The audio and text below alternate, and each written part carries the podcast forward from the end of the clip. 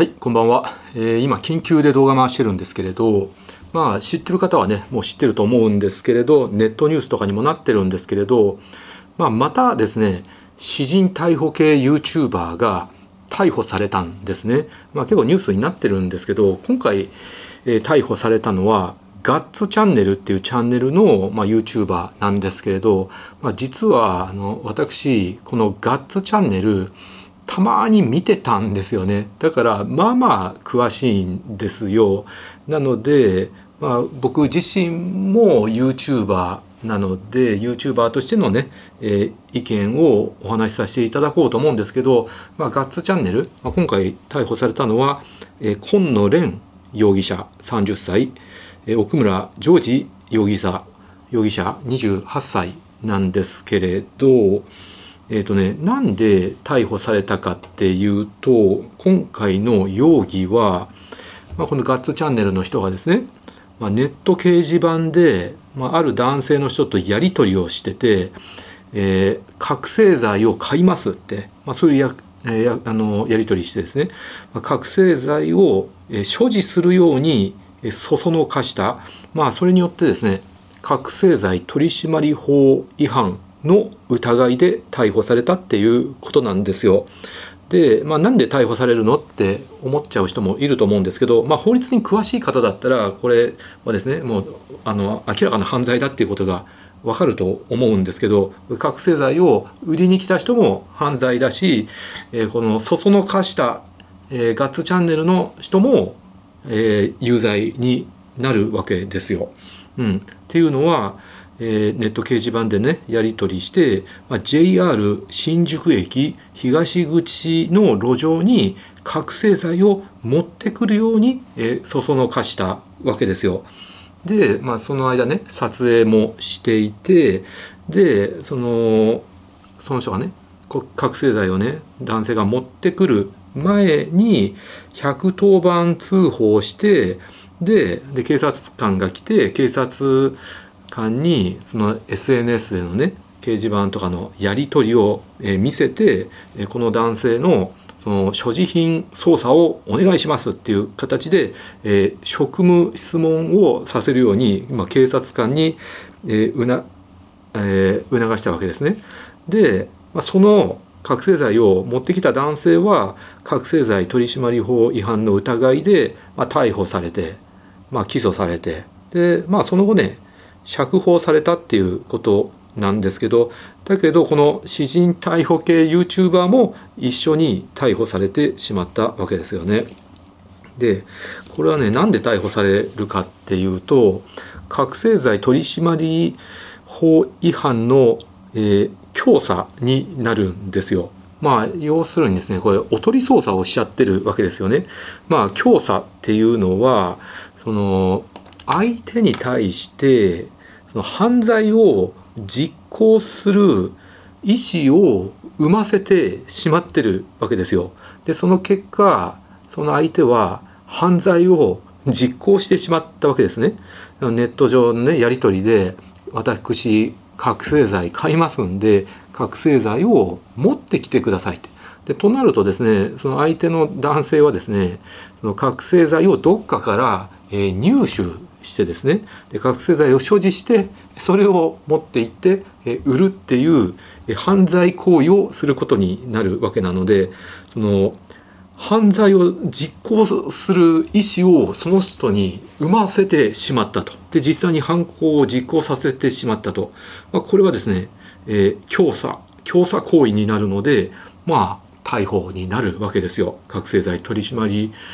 法違反の、えー、強査行為。なので多分このねガッツチャンネルの人30歳28歳の人はまあ知らなかったんでしょうね。うん、あの覚醒剤を売りに来たやつが悪くて自分はそれ買う前に警察呼んで、え逮捕させれば自分は無罪だって思ったと思うんですけど、まあ、これはね明らかに強査行為なんでちゃんと法律の知識を持ってる人だったらこれやっちゃいけないってことがわかるんだけどまあガッツチャンネル無知だったんでしょうね。うん、でちなみにこのガッツチャンネルねチャンネル登録者さっき見たら26万5千人になってたんでちょっと増えたんじゃないかなと思うんですよこのニュースが出てから多分1万人ぐらい増えたんじゃないかな。で過去の再生回数見てても10万再生20万再生30万再生それ以上とかね結構いってたんでだけどちょっと前になんか収益停止食らってたんですよね。まあ多分過激な活動が多かったのでまあいろいろ通報を食らってねあの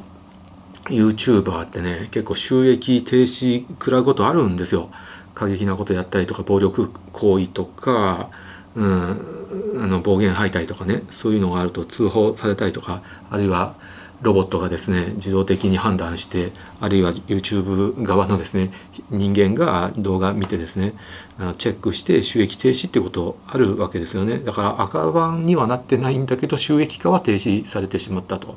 いう状況でまあかなりきつい状況だったんだと思いますけれど。でねまあ僕ねガッツチャンネル、まあ、いつかこういうことになるだろうなって予想してたんですよね。で結構ね痴漢を痴漢を逮捕する詩人逮捕するっていう動画が多くて僕がねちょっと前に見たのは、まあ、あるおじさんがですね、まあ、痴漢の常習犯みたいな人がいてですねでその人は明らかな痴漢行為っていう感じのことはしないんですよ。まあ、明らかな痴漢行為っていうのは手のひらで女性のお尻触ったりとか胸触ったりとかこれはまあ誰が見ても痴漢の意思があるっていう感じじゃないですか。でそれを見ればですねそのまあ詩人逮捕なり駅員がね捕まえて警察に連れて行ってっていうことが起こるわけなんですけど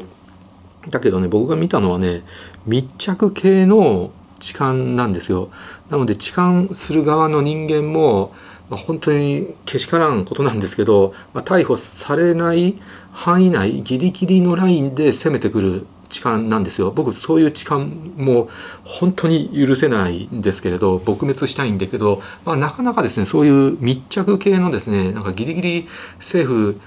というか逮捕できないレベルの痴漢っていうのがいるわけですよね。だからそういう人ってその何時間もねその電車の中で行き来するんですよ切符買って切符か分かんないんだけど電車にですね何回も行き来してでおとなしそうなあの女性をねターゲットで見つけると満員電車の中でその女性ね背後にぴったりくっつくんですよね。でまあ手を動かしたりとかはしないんだけども密着してるんですよ。うん、でまあ女性もすごく嫌なんだけれど、まあ、明らかなその手を動かしたりとか痴漢行為じゃないからもう泣き寝入りっていう感じ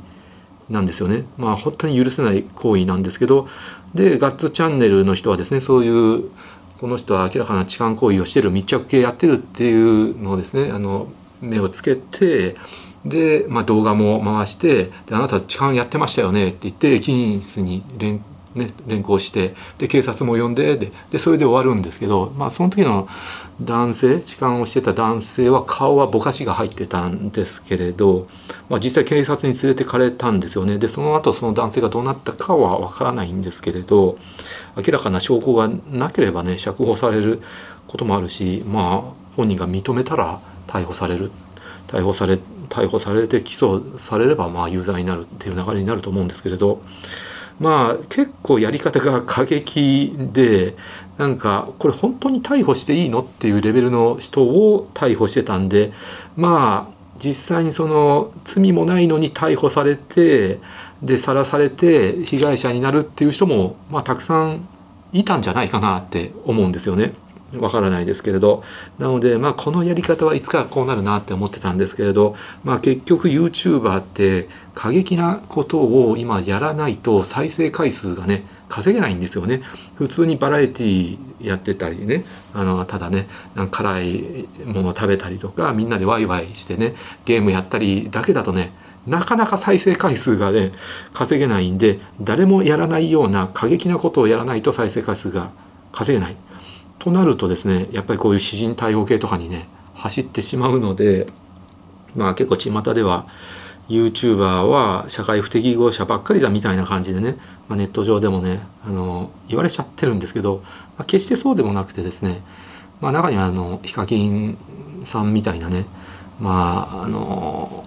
ちゃんとした YouTuber もいるわけだし正統派の YouTuber もいるわけなんでね。みんながみんな過激なことやってるわけじゃないし教養系の YouTuber でねすごく勉強になることを発信してる人もいるわけなんで。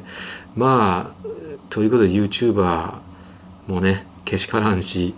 まあ犯罪行為をする人もけしからん。ま、警察が動けない範囲内のことをやってて、まあ、結構支持もあったんですよね。応援してる人もいたんだけれど、まあ、いつかこうなるんじゃないかなっていうことは予想してました。で今のところねガッツチャンネルまだ見れますね。はい。でチャンネル登録も意外に増えるかもわかんないんだけどだけど収益化停止してるからあのもう収益にはならないし、